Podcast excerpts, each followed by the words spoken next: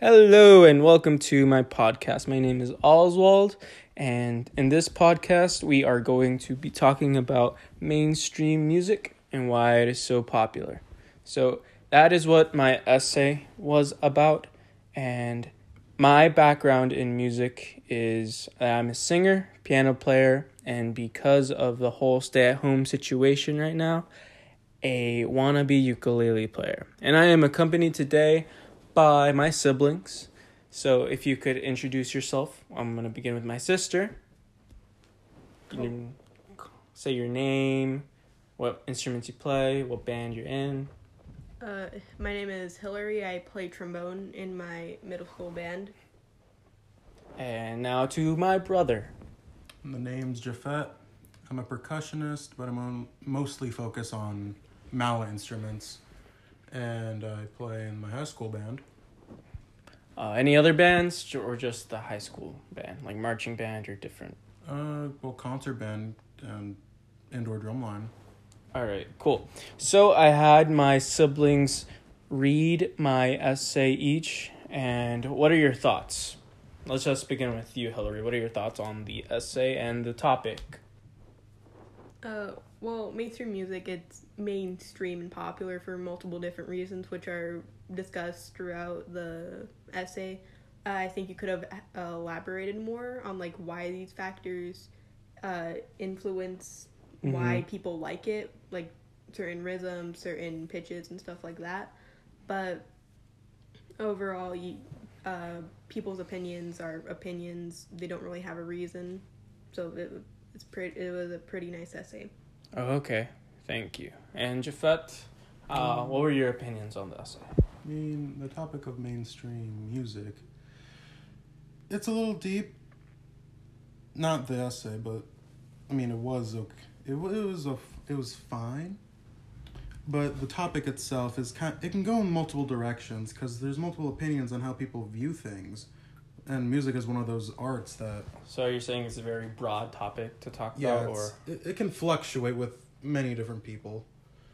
Like it, because some people have different opinions. It's like sometimes you can mix two polar opposite things. It's just like. Like what?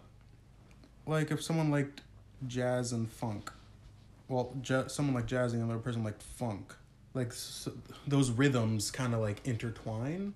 Mm-hmm although you can like do something with uh, it's people with different opinions. It's like eh. Some people can like other things and some people can like the same thing. Multiple things. It, it's all right very there's a variety. Okay. So i would like to begin with my sister and ask her what her favorite mainstream music or artist is. Mm-hmm. I don't listen to a lot of mainstream artists, but one that I, I kind of like heard a lot and is pretty catchy would be the um, Queen. The band Queen. Um, they might not be um, what I would say mainstream in today's era, but they were definitely mainstream back in the 70s and 80s when they were really popular. How about you, Yafet? I mean, I listen to Post Malone. Any other artists? Uh,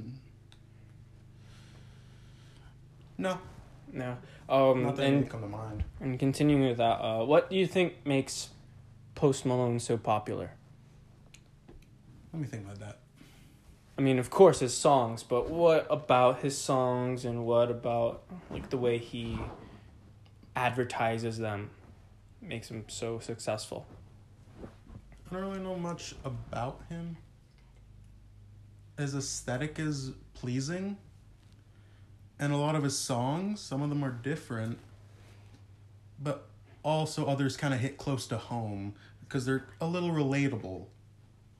A mm-hmm. lot well a lot of them are kind of relatable. Other ones kind of have like a weird message to them or at least that one came to mind.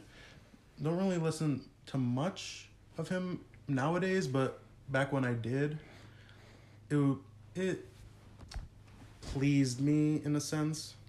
okay. So, do you have anything to elaborate with any of the songs from Queen Hillary? Uh, the beats and the rhythms are really catchy. It was e- really easy to get like a song like "Another One Bites the Dust" stuck in your head. Um, and they have like a lot of replay value to them. Yes, very much. And some of the artists that I mentioned in my essay were some like Taylor Swift, Bruno Mars, Sam Smith, and Ed Sheeran. Pretty popular names. Do you guys listen to him at all? I read an article about Bruno Mars being gay. Okay. no, it Um, was, no, it was like it was like a weird article. It was actually a thing. all right. I'm Oh, not gonna cool. get into it. It's just that's I just thought it was a fact.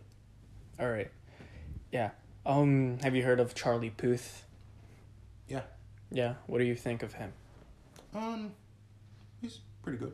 Pretty good. Yeah. I'd say he's one of the one of the best young artists out today because you know he produces his own music. He has perfect pitch and whatnot, and it's really good. You know what perfect pitch is? Yeah, What is it? it's like when you hear a note, you know exactly what that note is. Do you think you have perfect pitch? No, Why? bro, I can't tune a timpani for. Well, I can tune it. What What's a timpani?